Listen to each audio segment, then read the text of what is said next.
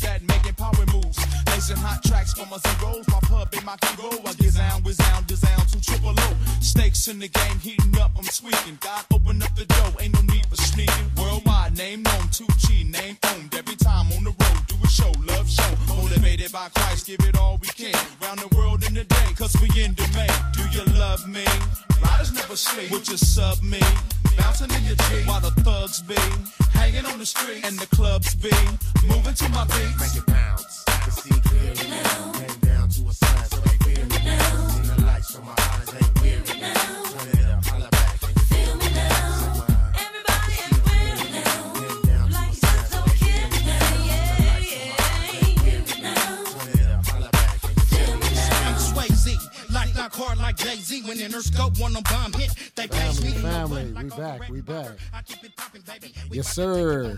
You listen to KCWG, the best internet radio on the planet. You listen to T. Russ, uh, Real Love, Real Talk Uncut, and later on, my co-host DJ Rome will be in the house.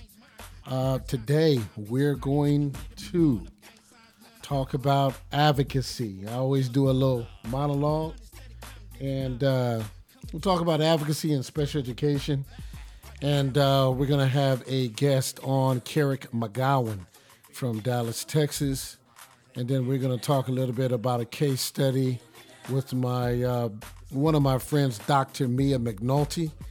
And we're going to break down how to, if you're a parent out there, look at uh, the psychological report, uh, the IEP team, and what do you do if you're pretty much by yourself, you don't have any advocacy supporting you? What do you do? How do you do it? And what are the red flags without having an attorney? And so I'm going to go through that. Um, if you are there to sit back, relax, and uh, I'm going to throw something at you. I have had the privilege of advocating for parents in many states in uh, America. And uh, there were times, uh, you know, as in, in my earlier career, I really didn't know the extent of the aptitude that I needed to advocate back then because, you know, we grow older, we grow wiser, hopefully. But now, 17 years in the game, I look back and I go, wow. And now I'm able to help parents more than I did when I started out uh, years ago as an intern and then uh, had a residency, and I did all those things, you know, that you do to become a mental health professional, psychologist, uh, therapist. And so I want to talk about that today, and I want uh, you're listening to exciting premium content on KCWGTheTruth.com. And if you're out there struggling with your kid in special education and you don't have any advocacy, take some notes. Um, if you want to call in later uh, at the end of the show, I think we're going to try to have 15 minutes for people to call in. You can always call in at uh, 716 748 0319. We'll take your call if you're out there and you want to chime in and maybe text a friend and say, "Hey, go, you know, listen to the station," you can, uh, you know, you can listen on your iPhone or your or your other phones at 951-520-1037. So tonight we're going to talk about uh, advocacy, and I want to throw a little something at you. Uh, years ago, when I started, I would say my fifth year, I realized that I had a a talent I had a gift of advocacy. Advocacy meaning I understood the element and the variables of support for parents because I was a single parent for a while, raising uh, a child, and uh, it was it was very difficult. It was very difficult, and uh, but I got through it. And I wish that I had uh, an advocate. I wish that I'd have had some people in my corner that really uh, could understand what I was going through. And at the same time, um, I would ask people, what about this? Uh, what about that? And uh, they, you know, a lot of times they would just tell me, just do the best you can. Uh, as I uh, older, got older, um, I realized that uh, they did not help me because I don't think they had a clear understanding of what was re- what was really going on. And so, with that being said, I want to tell you that uh, I want to tell you that uh, let's break some things down. Um, maybe about 10, 12 years ago, I had a young lady that called me and got a referral and asked me to come down to Tulsa, Oklahoma. And I went down to Tulsa, Oklahoma, Tulsa Edison uh, High School. And uh, I met a couple there that basically said, my kid at the time was mentally retarded. I think he was 15 years old, uh, ninth grade, and they felt that he was not mentally retarded. Uh, we call it now a different classification, ID, intellectual disability. I sat down with the with the parents and I told them a couple things. Number one, their rights. Number two, what the what do those rights mean? and what does the assessment mean? So I pulled all the assessments out, all the psychological reports, and I let them know that being uh, educated in the West Coast, my style was very assertive. Some will call aggressive when I advocate. So don't be alarmed. I'm not going to verbally assault whoever I'm in the meeting with, but it's going to take you back because uh, the Midwest has a different style of advocacy, as does the East Coast. The West Coast is aggressive, assertive, so is East Coast. So as I got into uh, the meeting, I brought the federal guidelines, the state guidelines for the state of Oklahoma, and this couple was trying to change the setting of their son to a least restrictive environment because they believed that their kid was not mentally retarded. Okay. So I met with the child, interviewed the child, observed the young man, uh, very smart young man, and I realized that there was some inappropriate uh, classifications put on him, what we call labels. And so as I went through the paperwork and, and had the meeting, um, they had been trying to get their child out probably for seven years. And so at the table, I sat with the director of special education, and uh, she asked me where I was from. This is where I'm from. This is who I represent. This is who I am. Here's my card. Here's the consent form for me to advocate for these parents. As I looked at her reports um, from the psychologist, from the uh, school, uh, I would say special education administration, I had red flags.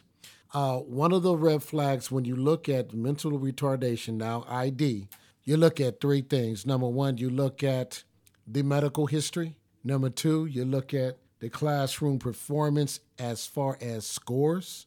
Um, if you are looking at scores, and, and, if your parents out there going through some things and you're looking at scores, you always want to look at the word, the number 70 on down. The 70 on down uh, indicates some deficits or delays. You also look at adaptive scores, how that kid adapts. And I realized that that kid score was in the 80s. And I realized that his classroom scores was 70.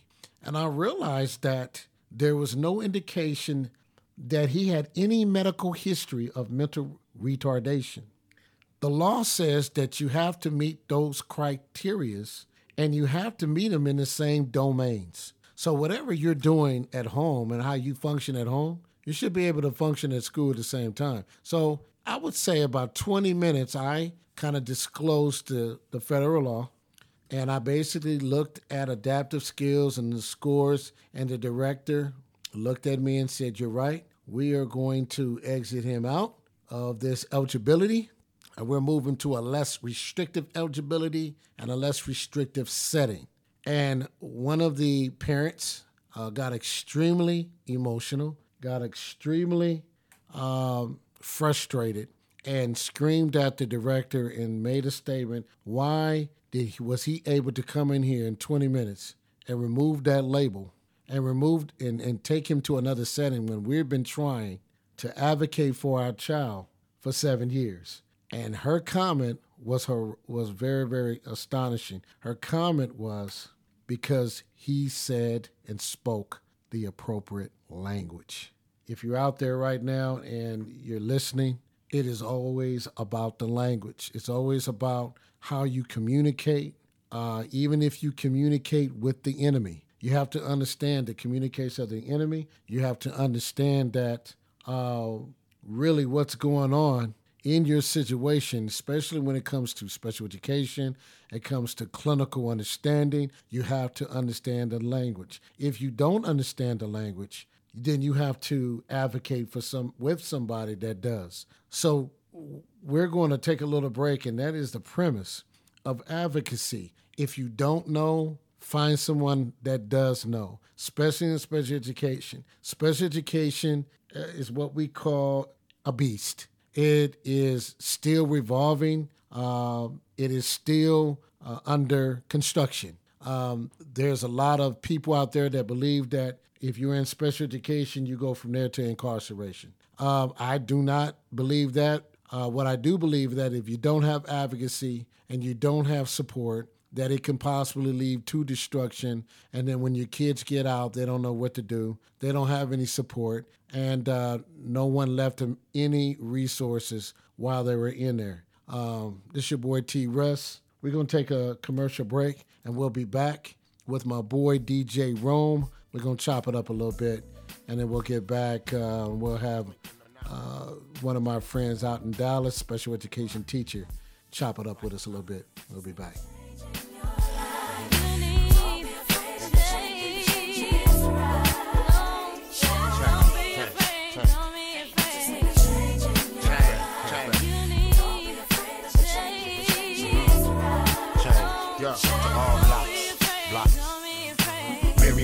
Walked out dancing in the maze. Guess she figured he lied. Said he rise in three days. Couldn't believe it, proceeded to cry as she gazed. And I know you heard it before, but it's time to get saved. From an earlier stage, rewinding my days. Maneuver pursuing the life of crime, cause it paid. And if we get caught, it can lead to time in the cage. Two baby lokes on a mission with a nine in the gauge. Hustling to the death, trying to get paid. I miss my homie, now he's in his grave.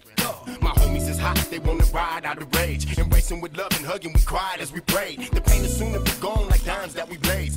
Minister healing, revealing the mind of the saved. And must I remind that there's a sign, there's a wage. It's sin is deceiving, leading the blind to the grave.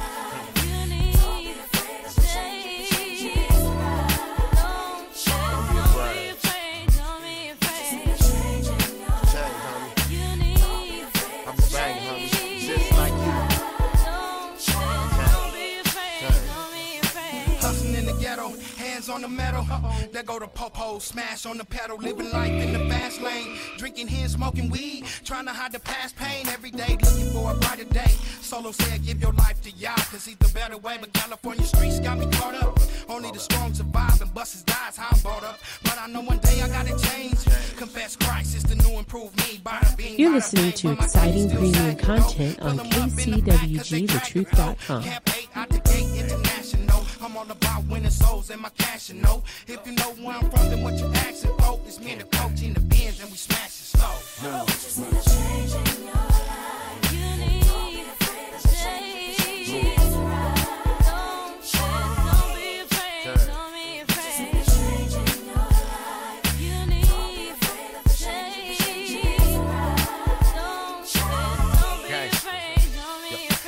funny how I started and poverty stricken. Now whoever looks upon my medallion, I be spitting the dollar forgiven. I stay bumping ride with the Christians, that's why I'm still living. To the homies died in position, the sky has a ribbon. I think every time I be spitting this life that we living. How they be to die as a Christian, that's God to forgive. When the shells from the nine hit him, I cry cause I miss him. It's too hard to try to forget him, I ride and be sipping. And since the other side be tripping, whoever the angels don't stop, the 45 forget him. And I have a risen. Came to step outside of tradition to ride is my mission. And we could lie with religion, divide and collision. And before I die in the prison, I find me a system. Before child, they find out I'm missing, these guys are forbidden. I ignore and try not to listen, but why is you dissing? You can die for the lie you spitting, abide by the vision. Only few inside my division, the rise is best show. Real love, real talk, uncut. And my boy DJ Rome, you here with me? Okay, you on with me? Yeah, I can hear you now. Oh. I haven't heard anything from 5:30 on, but I have complete and total, absolute faith in you, my brother. How you doing tonight? man, I'm just talking about the show, man. Everything's cool. Uh, okay. Trying to get that energy up, man. Trying to get that energy up. Oh, what are you doing to do that? Are you like taking some um, herbal supplements? You taking some uh, ginger, ginseng? How how you trying to make that happen? Sleep. Know that's right. Just sleep, man. You know what I mean? Stark, Starks have any pillows in the studio? No, he ain't got no pillows, man. He got these char oh. these chairs though, but you know I got to keep it up, man. But we got a hot show, man. We got a hot show on advocacy, and uh, I just did the the, the monologue. And uh, uh, how was your day before we get started? Oh, it was good. There was um, it, it was pretty uneventful. I had one call out where I had to um, step away from what I was doing. I usually this is my field day. Okay, I have my home site, and then there there's at least one or two days sometimes during the week where I go out in the field and I hit my other sites because I hit this school year up to about four to six different campuses at one given time if I had that many different assessments open. Yeah. So I didn't move around that much today, but while I was out, I got one call, but it wasn't an emergency. So I will take today any day. Okay. Any brother, any day. So, well, what's going on in Southern California? Well, all I know is uh, the day, man. I realize, and I guess that's why we're doing the show, that when I'm in meetings, sometimes I write what I write and I sit back the whole meeting and, and just observe. Okay. And uh, the day I observed a parent and a student that did not want to reveal any information about their home life. Uh, there was nobody that could pull that out of them. I couldn't even pull it out of them. And so we asked the student to leave, and then I kind of thought about it. And let me let me ask questions that are very personal and impersonal. Okay. And so I did, like very like um, things like this. Um, I looked at the mother and I said, uh, "Does does your son hug you?" She said, "Yeah, of course he does." I said, "I bet he doesn't hug his daddy." Just got stopped. Just stopped. I said, Psh, I know I never got a hug from a man. Maybe yeah. he's fortunate. And she start crying.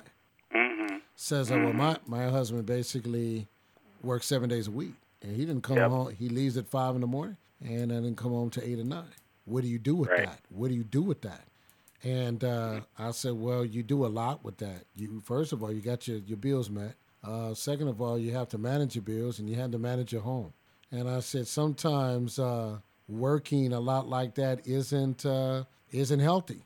And right. so the mother says, "Well, uh, that's what we do." I said, "Well, what would you do?" And I, you know, God forbid that he passed out and didn't come home because he mm-hmm. had a stroke or something because he works too hard. I said, "Would you be more in the financial bliss then, or would you if you knew, had hindsight, it's 2020, what would you do? And man, she was like, I'm gonna have him come talk to you. And then sometimes you gotta put that in front of people to Right. make them think and you say to yourself, what would I do? What would I say? Mm-hmm. You know? And so it, it, when you have two or three of those meetings, it wears you out. Yeah. It, it really does, man. You have to. I love what you say, DJ Rome. You was like, you know, this is the new saying in the studio. Uh, put on the oxygen mask. Yes, indeed. You came up with that, man. You did. You're the you're the creator of that. Put on the oxygen mask, man. the pastor, uh, uh, uh, Pastor Starks is, is laughing at me now. Yeah, man. So you came up with that. So we're just. Uh, I just put on that uh, oxygen mask, man, and um, hopefully that I can revive myself, man, through the spirit and through good eating, good conversation, uh, sound mind, uh, Right. building my circle up where it's strong. Right. Um, and and that's where we at, man. So, what the, was it? The family, the parent, and the child together didn't want to disclose what was going on at home. Is that child having behavior problems at school? Yes, he is. He's having, uh, but he tries to control it. Um, Yeah. And he'll just maybe walk out, not disrespectful. But when I came in, I wrote a piece. This is what I do. I do so many crazy things in meetings. They just laugh at me. I wrote something on a piece of paper, and I turned the paper over and put it in the middle of the table and just let it sit there. After the end of the at the end of the meeting, when the kid left, they said, "Mr. Russell, what do you think?" Well, when I first came in here, this is what I thought. Turn that piece of paper over. They turned the piece. Oh wow! It said this child is about to explode. So before they did that, they were saying the kid is about to explode. Mm-hmm. I do things like that to show the team that as a psych, you can depend on me to immediately understand the situation. If I don't, I will ask what I will ask a thousand questions, and that's what we do. We ask a thousand questions. Right. And uh, my my mother would say, "Why do you have to ask me a thousand questions?" I said, "Because answers hide behind questions." Sure do. Yeah, and I and I can't I can't I can't turn it off. Like I do it in my personal life too. So everybody says, "Man, are you psychoanalyzing me?" Oh Yeah. So how do you, every time. yeah. So when you ask questions, whether it's in a counseling situation or you're interviewing a family who is at a meeting, how do you get those families or that child to open up to you? Um, because in a situation like that, they have their heels dug in, nobody's giving any ground, and in the pressure cooker of a meeting as one place, now the, all eyes are on you. Mm. Now, there's one or two ways that that, that can go, and I, I hear how it turned out, so that's fine. But in a general sense, how do you get people to open up to you in a situation like that? Well, first of all, I have to really observe the surroundings. I have to observe and write down what are the I'll call them the uh, blind spots of driving. So as they're driving the com- communication, what are those things that are they are avoiding? Are they avoiding eye contact? Or are they avoiding certain words? Um, what- Right. What, are they? What are, what are they not saying? Um, And so, what are the sensitive points? And then I have to take myself as a role as a father sometimes, and then I have to put myself in that place and go, what would I think? Let's take the psych out of the and and and, and use some immediacy and some self reflection, and go, okay, Yeah. I understand that before I open my mouth. Um, because sometimes when, when you open your mouth and you talk, it's already out there. You can't take it back. That's right. And- and Cannot I- unring that bell. Oh, and so you're saying yeah. You find a way to uh, empathize with the person that you're talking to, and you try to create some kind of um, camaraderie. Did I hear that? Am I interpreting that right? Absolutely, absolutely. Okay. So one tech, and I like that technique, and I, I I have also found it to be effective because kids sometimes sometimes when they feel under duress from their parents, you're I'm I'm assuming we're talking about high school students. We're talking about uh, high school students. Okay. So many kids in a situation like that feel extremely persecuted, right? The whole world's against me. Mom's is out to get me. Won't cut me any slack. Teachers are on my back. And at that level, you got all kinds of more mature problems because they're older. You know, I deal generally with middle school kids who are those tweeners who aren't young enough to be babied anymore, but they're not old enough to be to have an expectation that they know how to process and have uh, so more of a sense of social justice, of, of fairness, of what's right and wrong. So they're still learning that, and they're testing the limits a lot. And you hope that by high school they've started to grow out of that. Right. But oftentimes, we have uh, developmental delays. You know what I mean? And so meeting people where they are is very important. So I like uh, what you said a lot. You said that you you try to. Uh, this is my interpretation of what you said. So correct me if I'm wrong. It sounds like you try to give the the child a sense that you are on their side and that you are not out to to get them, but in order to induce some kind of You're listening to exciting and forth, premium you content communicate on in a way You're that's listening to non-threatening exciting and let them premium know that I content see where on you're coming from. Am I interpreting that right? You are, and, and and not only that, man. I actually, I really get deep in my stare when um, the kid is who the kid is speaking to. Like for instance, the parent, the teachers. I I look inside them. I make sure that the kid sees me look inside them, and what that kid does is like, oh, he's studying the mm. the spirit and what that when what and what those teachers are actually saying. He's just not taking their advice or taking what they're saying as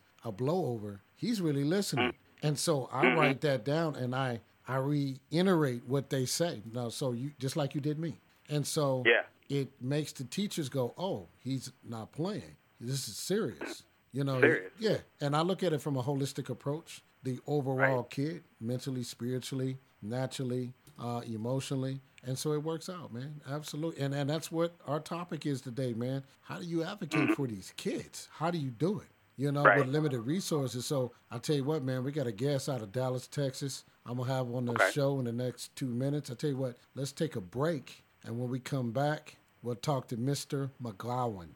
Yes, sir. right. All right, man. Do that. We'll be back.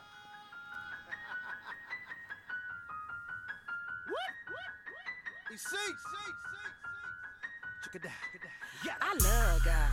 You love God? What's wrong with you? I love God. You love God? What's wrong with you?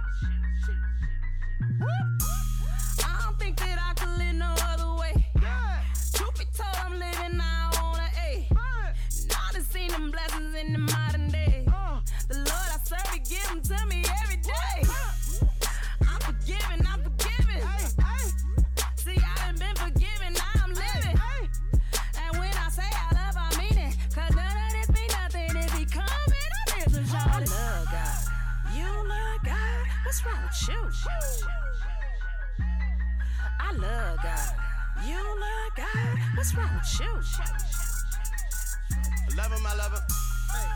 Love him, I love Love him, I love him. Love him, I love him, I love him. Love him, I love him, I love him.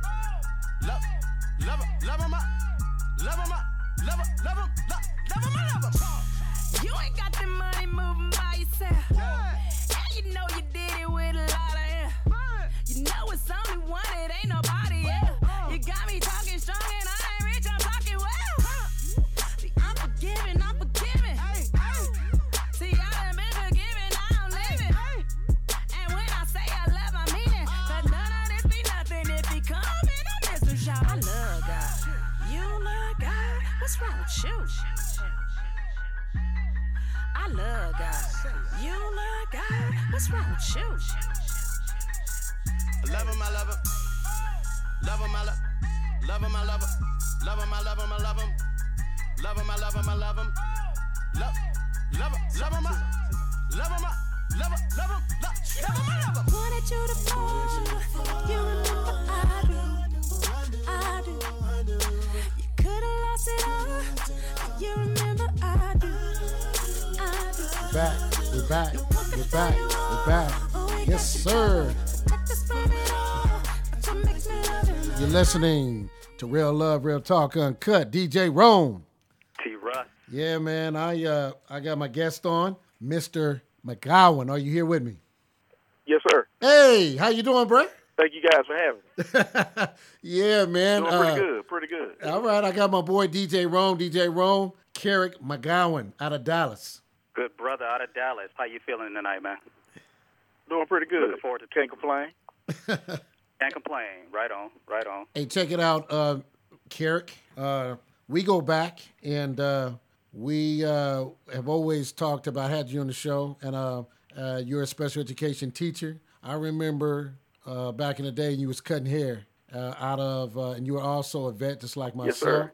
and we just kind of chopped it up, man. Kind of just saw each other, and uh, you you cut my hair, man. We talked, and I was like, wow, man, you were gonna be. A, I always told you you were gonna be great, and uh, you started with nothing, no education, and now you just received your master's degree. You are a very serious brother. Um, you showed me a lot of the ropes in in, in, in Texas because I sure wasn't used to them Texas boys. And uh, we played some ball, we did some things, and we always stayed in contact.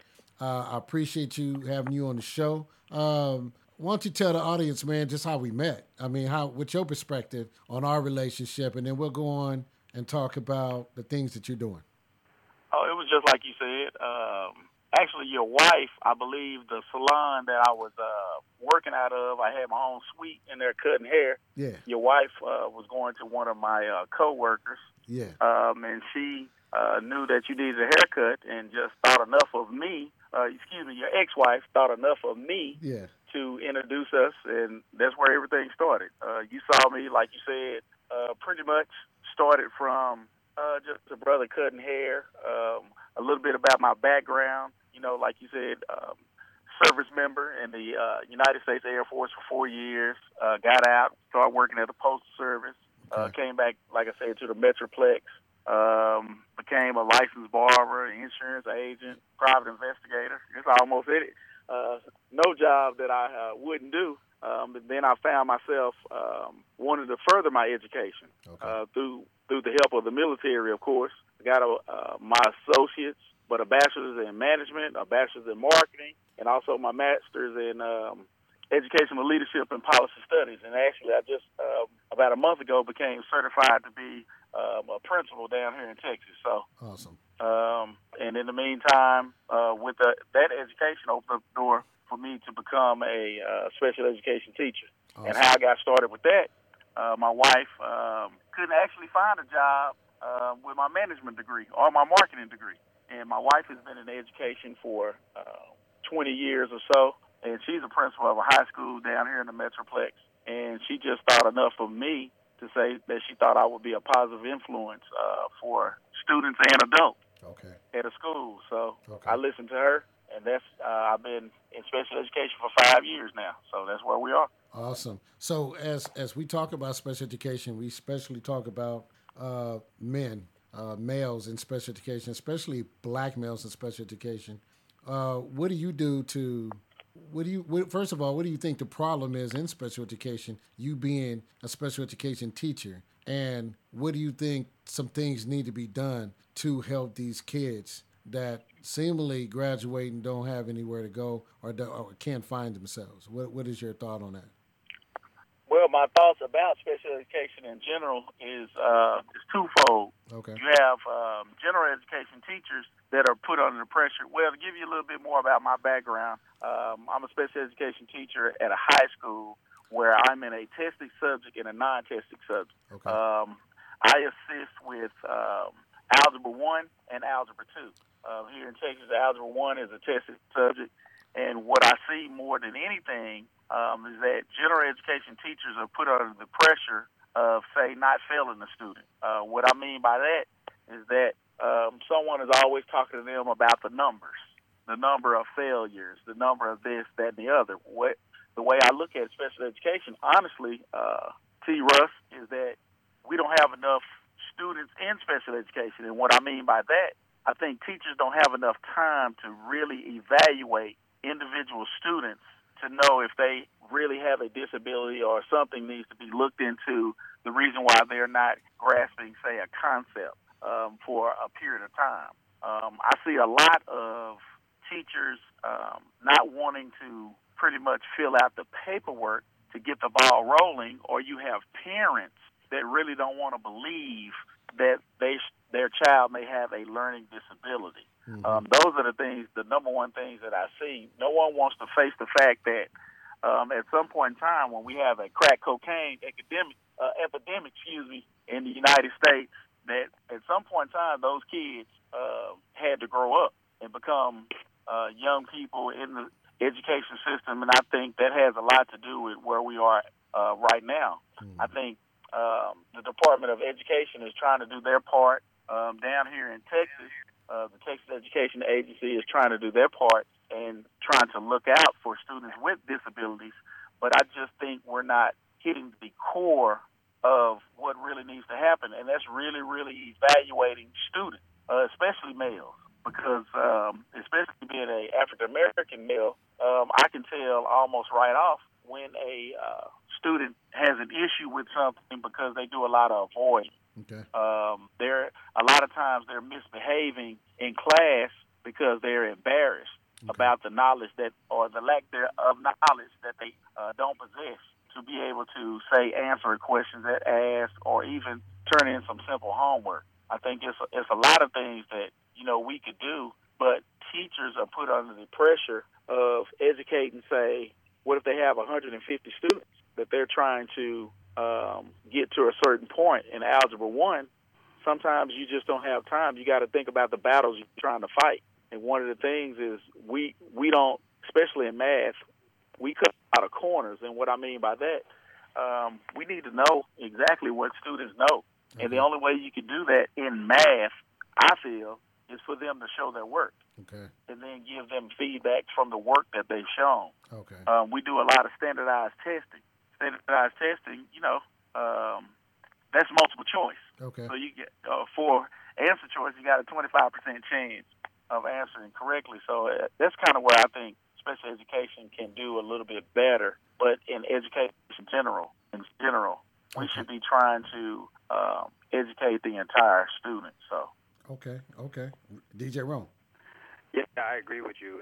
And what to what degree is Dallas on that same school to prison pipeline as it is nationwide? I know in California we are acutely aware of uh, that phenomenon, how we tend to not meet the needs of many of our boys, and yet they seem to be on a fast track, whether it be through their behavior or suspensions or not being understood by their, their teachers and possibly as a byproduct of not having teachers that uh, stem from their demographic background. So, how pervasive that in the Dallas public school system where you are? Well, um, the school that I I'm at, uh, I, I look like the students that I serve, and, and you know, unfortunately, as much as we try to push diversity, um, you're absolutely right. We need to start educating or putting people that look like the students that we're trying to serve because we have a different understanding. Um, to give you an example, if a student, um, if I see an African American male getting frustrated, um, at no point in time do I feel threatened. Whether he's huffing and puffing or have his fist uh, balled or anything like that, I don't feel threatened. Um, Mm-hmm. I feel the need to uh, talk to that student about, you know, what they're feeling, um, how they can um, control themselves. But my colleague that doesn't look like me or look like their student immediately may feel threatened. Mm. And I think Mhm. those are some of the things that we really kind of need to look at. We need stronger uh, men and women of any race to just Okay. be standing Right. up for what's right for students. You know what? I mean, every I'm every time a, a student yells or gets upset doesn't mean that they're going to do something violent or anything like that. You know, Right. so I mean, I, I agree with you, but here in in the Metroplex, I can only speak for one high school, the one that I'm um, currently teaching at. But I know it's um, I got have a, quite a few friends that are in uh, education, and a lot of times we are servicing uh, students that look like us at the schools that we're at. So. Okay. Yeah, and I'd be willing to wager that the degree of students identified on, say, like an emotional disturbance case or um, having characteristics of ADHD, I would love to see the, the numbers of the degree to which those students are being identified, identified with those particular needs because it's in the eye of the beholder. As we all know, T. Russ knows this already. It depends on who's filling out that paperwork. And it really stems from that largely. When it comes to school discipline, how how well do you feel like your campus handles school discipline? Do the kids get away with murder, quote unquote? Do they feel like they have some boundaries that they can respect, or do the adults there feel like they're so under siege that they don't even bother to intervene when they see a discipline problem because they don't feel like administration is going to back them up any, anyway? What's the uh, discipline culture like where you are? uh, the discipline culture where I'm at, it's um, it's pretty supportive. Um, but that, I think, DJ Rome, that that is where you have developed a relationship. I'm a teacher with the administrator that you work Right. closely with, meaning the the grade level. Um, I have a uh, uh, assistant principal that anytime that I take a student to his office, it's a conversation. He takes out the time to have a conversation with me and that student. And the reason why I even mention that is because I'm not quick to uh, input a referral for a student.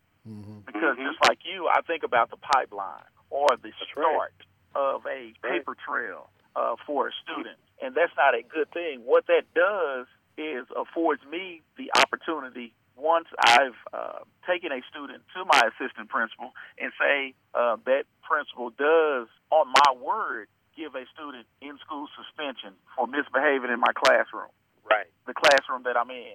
What happens later is when I have a conversation with that student, I'll remind them that did, your assistant principal say that I wrote a referral, and that Mhm. gives me leverage with that student to to help with their behavior. Um, I think, um, to be honest, that you know we have rules and policies for a reason, and they should Mhm. be followed. Um, because I, I think we're getting to a, in general, in education, at least down here, is that we're starting to enable students.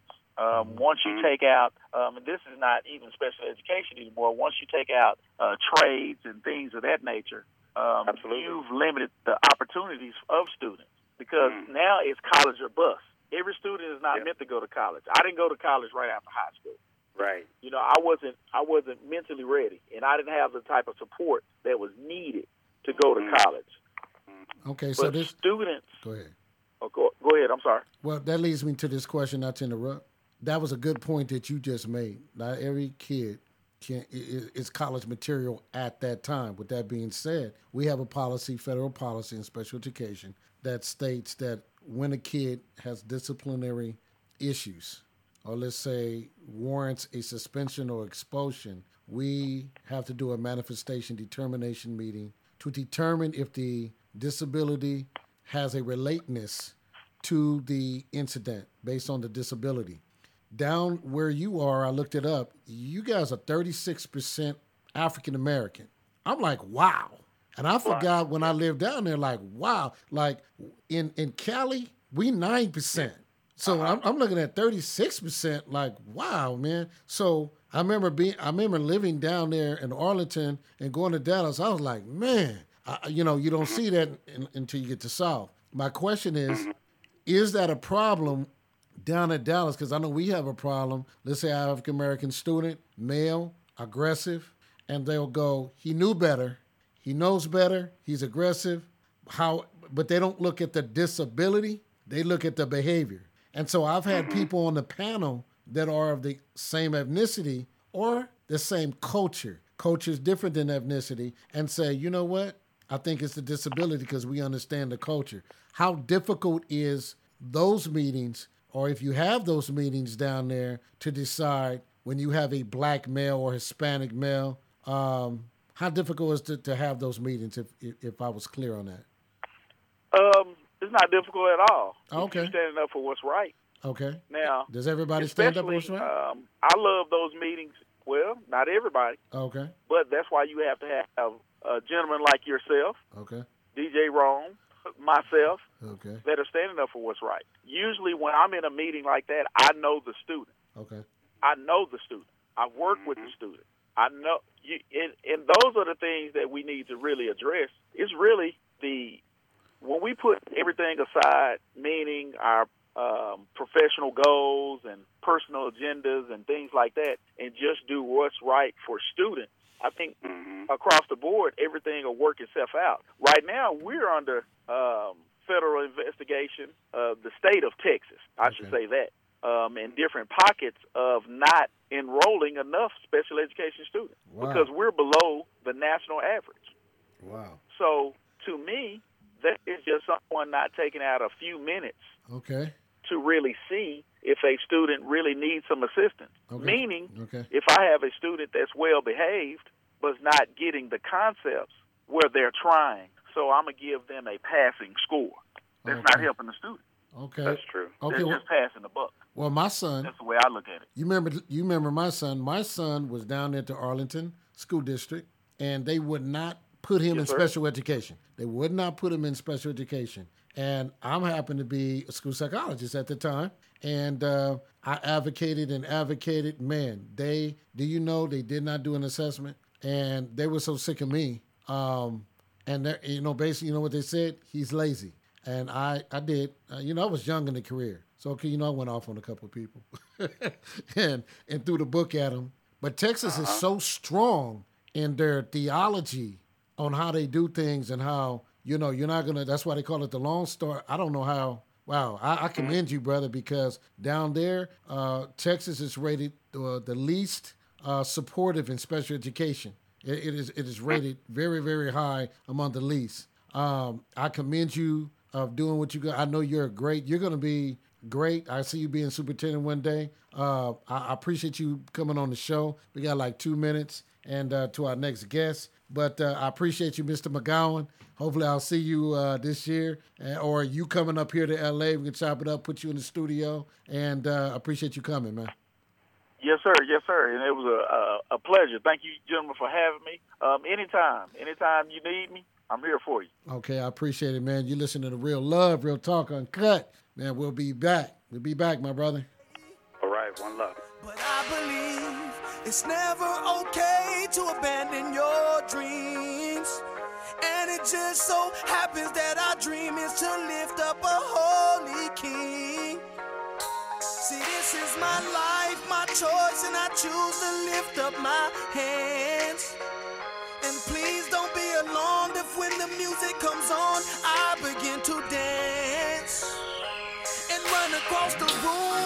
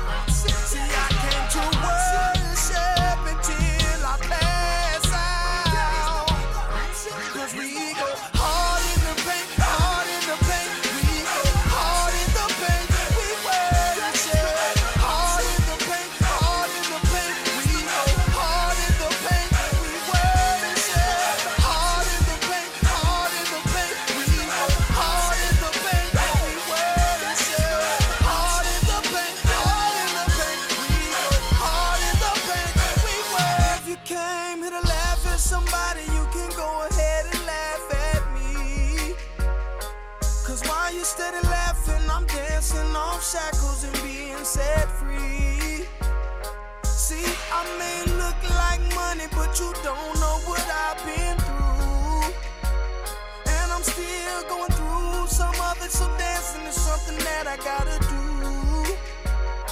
See, Jesus was the only one that saved my soul. He took a chance on this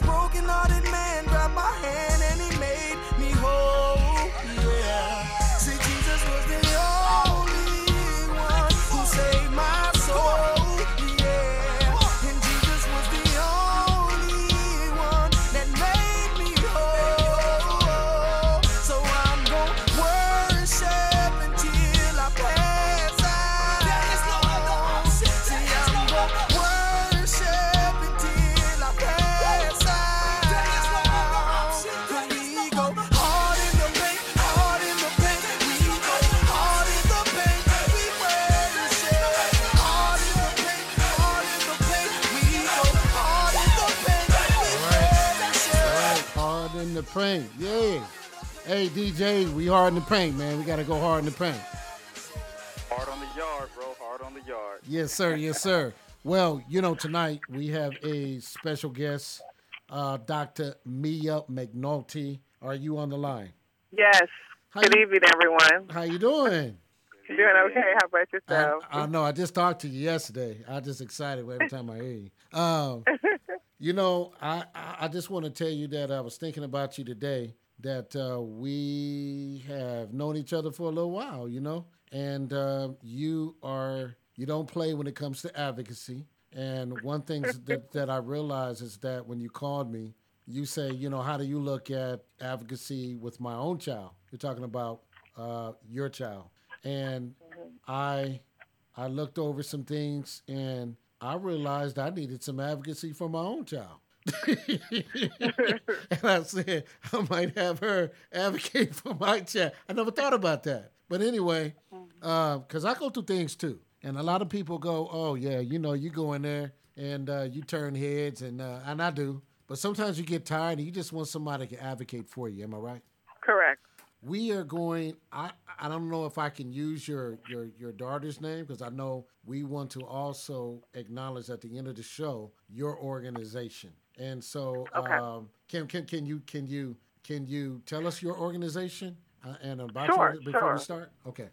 Sure, sure. It's um my um 501c3 is called the Nia Imani Heart Association, and um, it's a health and education um, and child advocacy um, you know organization, grassroots. And I started it after my daughter. Um, I was diagnosed with my daughter who had heart surgery, and so I I just felt it was a need because the the struggles and the obstacles I was faced with uh, dealing with the uh, healthcare industry and education. That if I went through this, I'm pretty sure some other families have went through this, and just to give them a little a bridge and some you know skills and some resources to help them move on and to be a part of their uh, either IEP or plan or medical plan. Absolutely. Very simple. Absolutely. And and, and on uh, if you guys out there listening, you can go to Real Love, Real Talk Uncut, and uh, we're gonna have the show up. And uh, if you want information to donate to her organization, you can. One of the things that tied you and I together uh, was a story that I had about my son that also had reconstructive surgery on his heart and my son is Down syndrome. And uh, when when that happened, they had all kind of tubes and wires.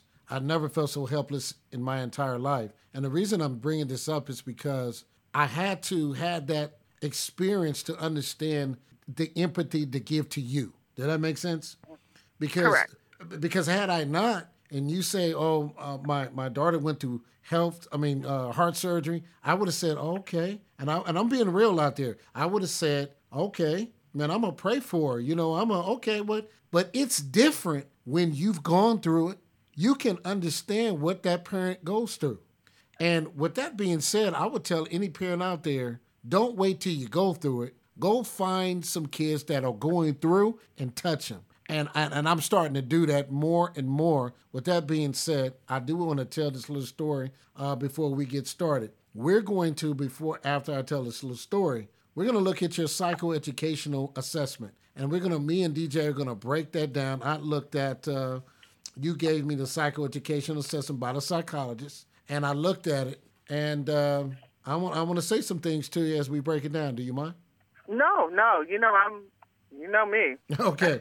and and for the parents out there, me and DJ Rome, we we have the same report, and we write these reports, and a lot of parents don't know uh, what should be in that report, the meat and potatoes of that report, and a lot of times the meeting or the IEP team goes on what the psychologist says. And sometimes the psychologist is wrong. Sometimes he's right. Sometimes they hit it right. Sometimes they hit it wrong. And so you and I have have spoken. Uh, but I want to tell you this little story, and I don't want to get off.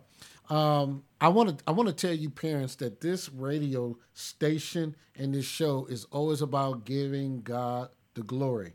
When my son uh, had reconstructive uh, heart surgery, and this is a long story short, I told a guy in the waiting room, uh, I'm waiting for my son to get out, and uh, he had surgeries three days ago.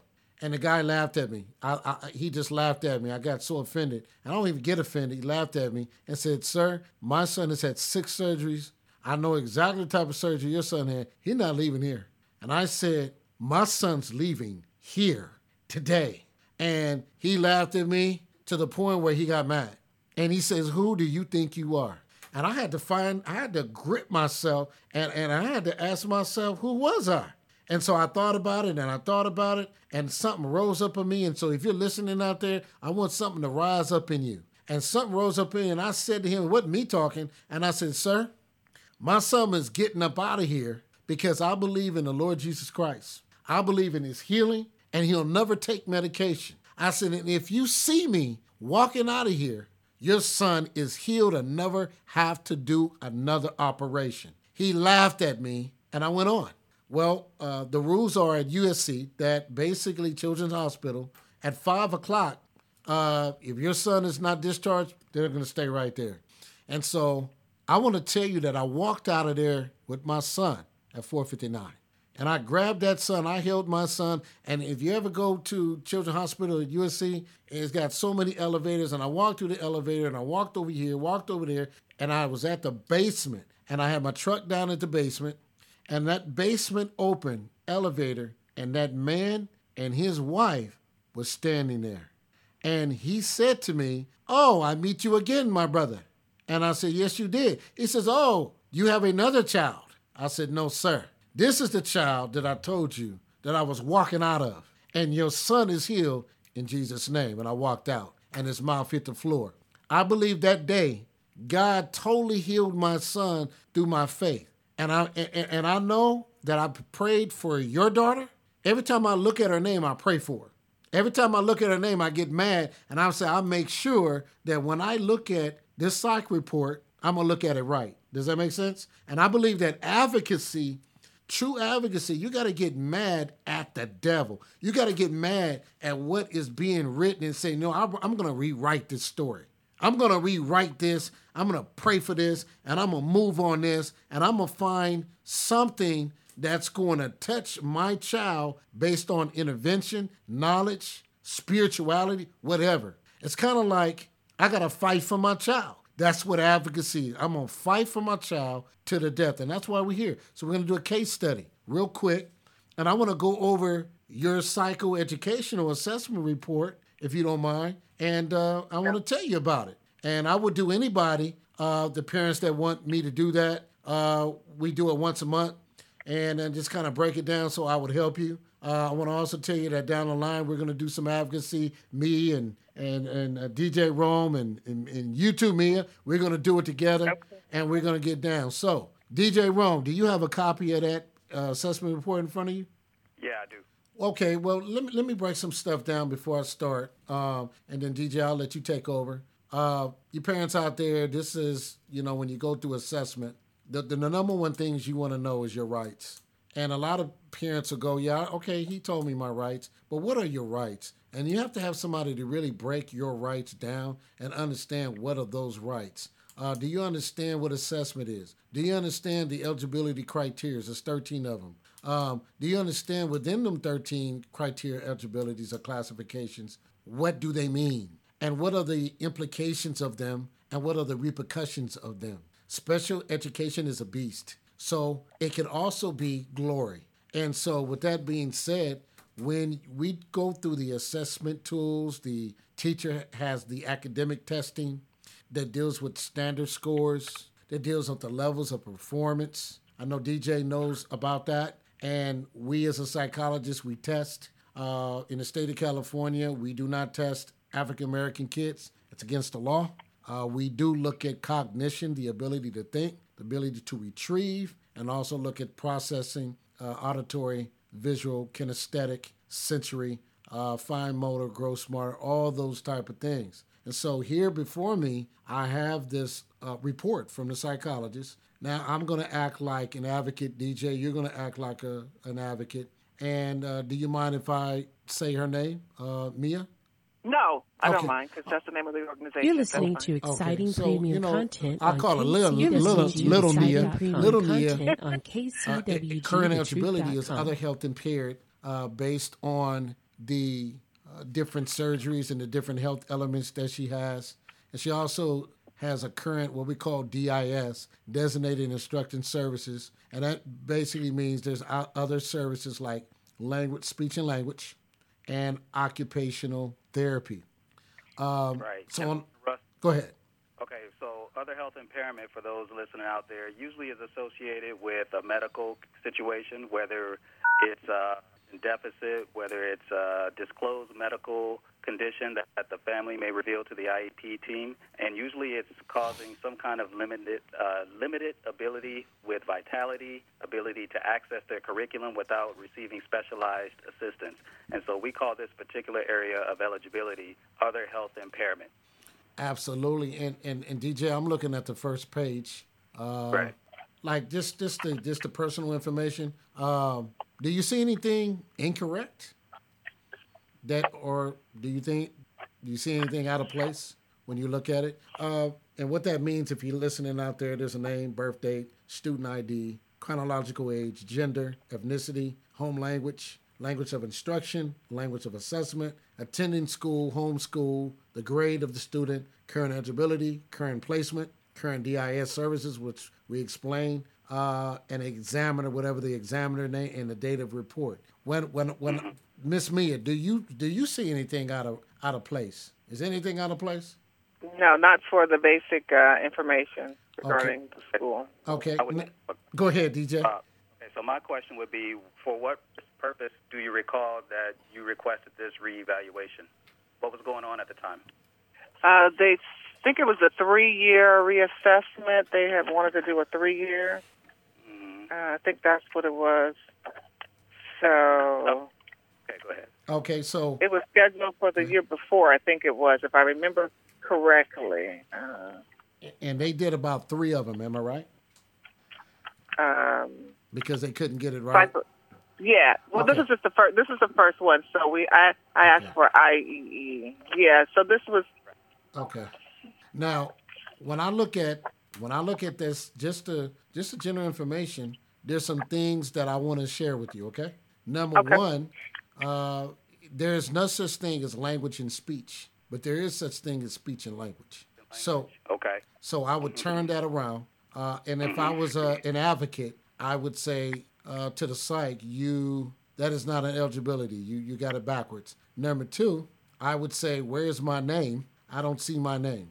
I don't see it should Okay. it should have parent on there. Okay. Okay. Uh, the next Okay. the next one, you have an option when it says language of instruction. You being African American and understanding the Ebonic language, you have the option of saying English slash Ebonic. And I'll tell you, Okay. and the why you have that option is because, of course, language is also embedded in the culture. Correct. So if you truly believe that and you put that down there, that means that assessment has to tap the culture of the language. Okay. Okay. So when we go down, there's a confidentiality statement, and uh, it says the following assessment report may contain sensitive information. Blah blah blah. You must uh, a trained individual must be do this report. That always has to to say that. So listeners out there, you always want a confidentiality statement uh, right after that. Uh, the next one is reason for referral. When you look at reason for your referral, does anything stand out to you, DJ Rome or Mia, when you look at your child's uh, reason for referral? Basically, why are we referring her? That's what DJ Rome was saying. Why is she referred for special education? Well, it says to further investigate eligibility for special education. So what that tells me is that what they have identified up to this point, the student may still not be responding to whatever interventions they've put in place already. So they're probably being tasked with um, digging deeper to find out what else is untapped, and they're they're sort of looking for a new suspected area of disability that heretofore may not have come forward. Now, this is an IEE, and I heard you say that earlier, so that, that's different from an IEP. IEP. IEE is individual educational evaluation. So usually a Oh, I'm sorry. requests I, uh, I'm sorry. This is this is from the IEP, but I after this I requested after I received this report, I requested an IEE because I didn't like what was said in this report. I'm sorry if I misunderstood if I said that wrong. Oh, I, I misunderstood you. Okay, so thanks for clarifying that for me. So, what jumps out at me, T. Russ, and I'm gonna turn it back to you, is something. There's still areas where the student is not thriving, and even though they have these current areas of eligibility, um, that that doesn't appear up to this point to be meeting the student's needs. So something is still being investigated. Okay. Is that what was going on when we took upon this task, Ms. McNulty? Yes, yes, I totally Okay. thank you. Yeah. Okay. So Okay. one thing that stands out, if again, if I was the advocate uh, looking at the site, there's I, I highlighted there are also concerns regarding delays in fine motor coordination. Now, that is what we call a discrepancy and a red flag. I'm gonna tell you why. If I look at the current uh, DIS which she receives, she receives she receives occupational therapy. Am I right? Correct. Occupational therapy deals with fine motor and gross motor skills. It helps you develop in ways so that you can adapt around the house, just living conditions. Am I right? Correct. So one of the questions that I would ask your psychologist is why is that statement in there? There are also concerns regarding delays in fine motor coordination. So this is a three year. So I would I would ask the psych to define that in the referral. Okay. Because you you want to you want to define it. You want to be specific, and you you want to be petty. You you really want to be petty. Now, also. So the right. Go ahead. Uh, okay, so the distinction between fine and gross motor. You're listening to Dr. exciting premium knows already, content sure. on So KC. gross You're listening to the exciting premium content groups, on big movements required for jumping, KCWG, Uh, swinging. Fine motor, of course, is the uh, the, the intricate um, motor functions that you need for writing, handling a pencil, handling any kind of uh, device that will enable you to communicate your words and thoughts onto paper, for example, or it could mean typing. Okay, so the difference between gross motor and fine motor definitely need to be clarified. Definitely, and it, as you go down, uh, Mia, there's Mm-hmm. some interesting things. Suspected areas of disability are, and I want to point this out to you: uh, Specific Learning Disability, which we classify as SLD, intellectual disability, which we classify as ID, and other health impaired, which we currently have OHI. Now, when you see that, that means that in the body of your report, they have to what we call inclusionary disclosure. It's inclusionary. Prove to me that your child doesn't have specific learning disability. Prove it. Prove to me that my child is not intellectual disabled. Prove it. And prove to me, even though her current eligibility is OHI, prove it. And the reason you have to prove it in the body is because you have to establish eligibility. So you hold that, you highlight that, and you turn the, as you turn the page, somewhere in the body of your report, there should be somewhere that says, I exclude the Specific Learning Disability, this is why. Or I exclude intellectual disability, this is why. So I want you to hold that thought. Uh, as, as I look at the background information, I did look at that. I looked at it very, very thoroughly. And I was like, okay. Um, until I got down to the, um, when you look at background, you, you got to be careful because it says health slash development. And if you listeners out there, there are two different things.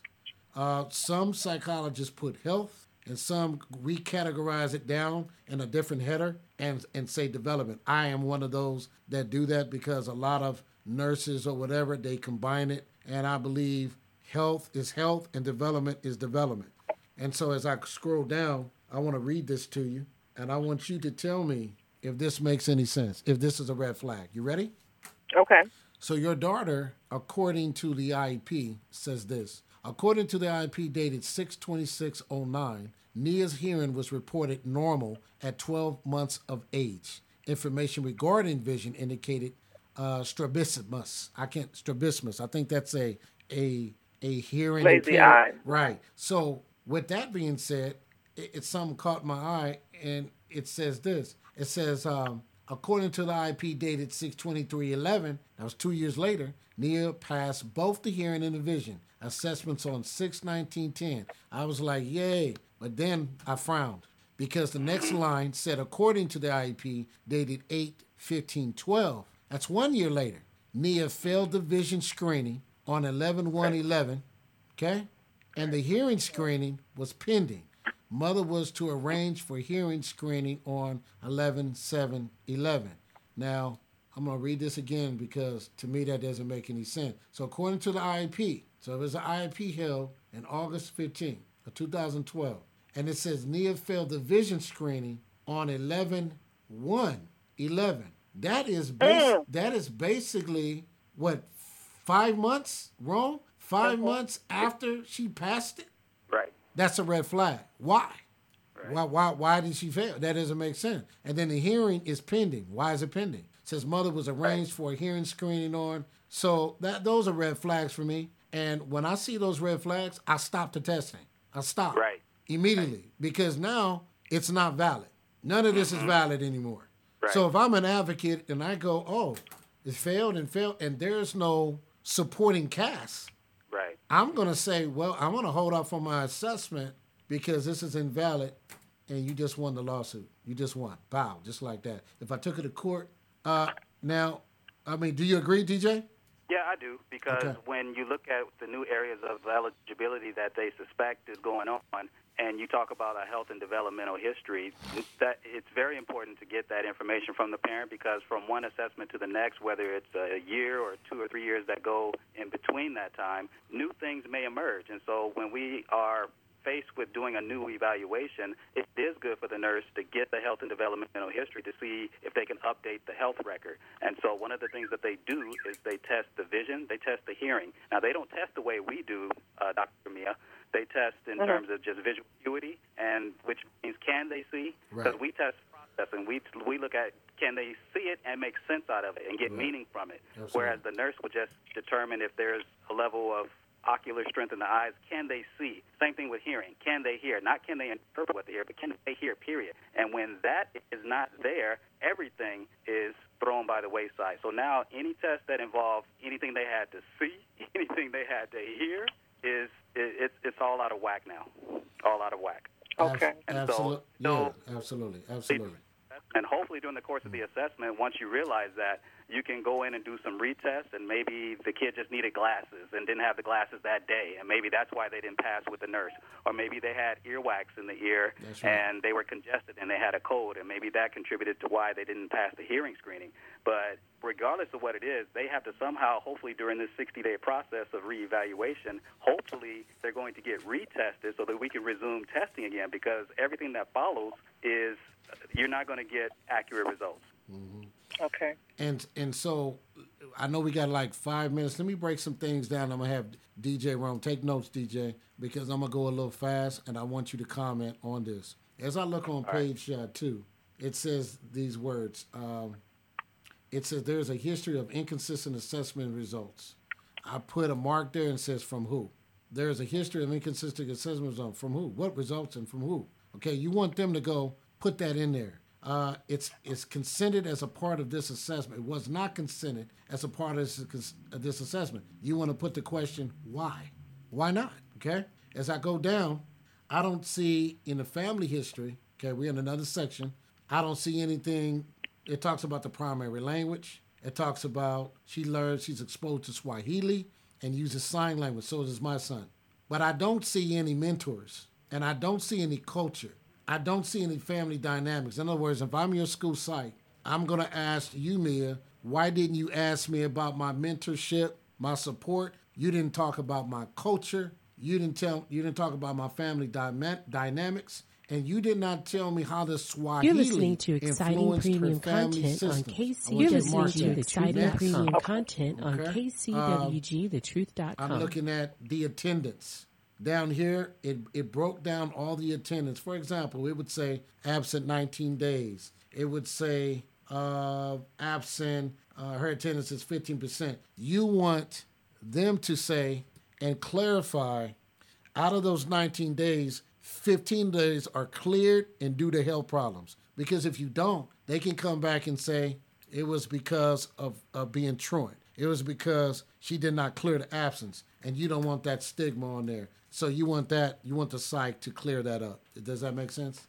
Correct. Okay. You also, um, the regional center history. Uh, they, they broke that down. Nia was a, a client of the regional center and home early infant stimulation services. What is that? Mm-hmm. Do you want them to clarify that? Um, and then they said uh, concerning regarding her weakened immune system and pending her heart surgery. Uh, okay. Be a little bit more elaborate with that because this goes in their file so the next school they can understand and they don't have to reiterate that.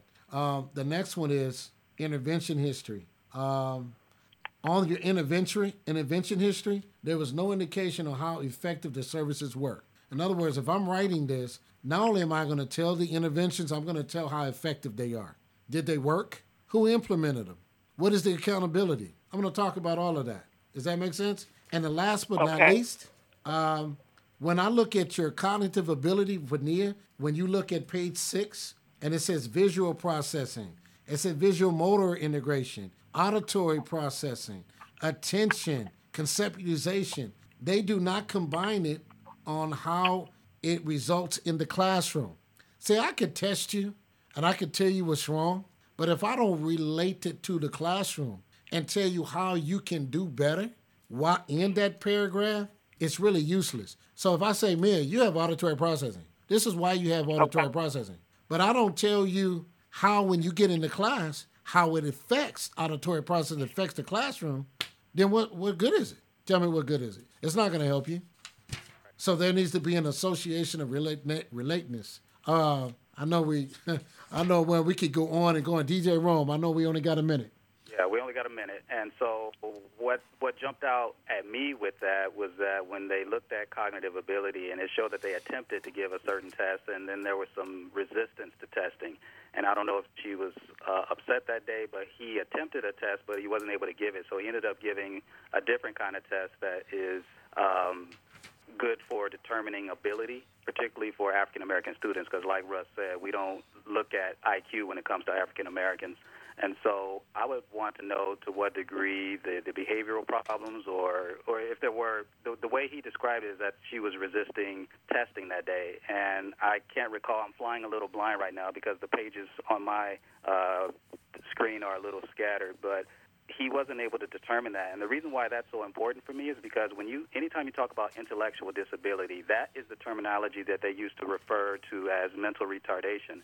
And the only way you're able to determine that is to be able to verify where the estimated ability is, in addition to what's called adaptive behavior. Right. And that's where they gave you all those rating scales, Dr. Mia, to fill out. Okay. And okay. things that will help you communicate how they're able to do things independently. Can they brush their own teeth? Can they dress themselves? Can they choose clothing that is appropriate for the weather outside? And so they look at all those things, and a combined score of a very low cognitive score combined with very low adaptive behavior, meaning they can't hardly do anything independent, those are candidates for what's termed today as intellectual disability. And that's a very serious distinction, and it's not one that we should be giving out. Uh, but we do need to be clear. I understand that they weren't able to clearly land the plane on that one mm-hmm. because there was so much, undef- you know, there, it was a lot of inconclusive information that he was working with. But the reason why that jumps out at me is because it, it certainly, absolutely cannot be determined based on what we have here. Absolutely, B- based on okay what you have here, you you you know, they needed to get a little bit more in depth. Right. Okay. Know? Does that make sense? So yes, I, I I, you put it in your clinical terms. I just knew as a mother, it didn't sound right to me knowing my daughter. So you went the clinical and the professional route, where I went as a mother mother route. I didn't believe it. No, you did the best you could, and you are very smart, and you got this far, and uh, I commend you. We all got to learn. Uh, I might need to advocate one day and pull you. And uh, I, I, appreciate it. I know we're running out of time. Next time we do this, we'll probably need the full hour because these reports are so thick. Uh, this one is yeah. not as bad. It's 19, uh, but it should have been about 30. it should about all of okay. the, the things that you want to look at. I would say at least 22, 23 pages, maybe 25 to really get in depth because this is yeah. a document, a legal document yeah. that you want to put in the safe. And, uh, and, and, and this document is supposed to. He, can I tell you a secret? I'm gonna tell you a secret. Yes. Okay, DJ Rome, I'll tell you a secret too. Um, all right. Don't worry, nobody's listening but us. Okay. when you write this on a child, it's supposed to be healing. I'm supposed to write to the child and to the disability and to the intervention. In other words, my writing is supposed to eventually heal that child. I'm supposed Correct. to give you enough information and advocate for you so strong that whatever element or disability that she has, she's going to be accommodated by that and she's going to feel like she's no different than no other child. That is the reason for a report. And if a, if a psych or social worker or whatever doesn't write to that, they didn't write it correctly. We have one minute. We got to go. You listen to Real Love, Real Talk. We appreciate you, Mia. Uh, we're going to have you back uh, DJ Rome, okay. I love you. I know we're running out of time, but we're gonna get out of here. We're gonna leave with a little song, but uh, appreciate you. Thank yes, you, indeed. thank you, gentlemen. Absolutely, one love. We'll see you back next Thursday. Real love, real talk, uncut. Facebook, hit us up. Yeah, hit it up. One, one love.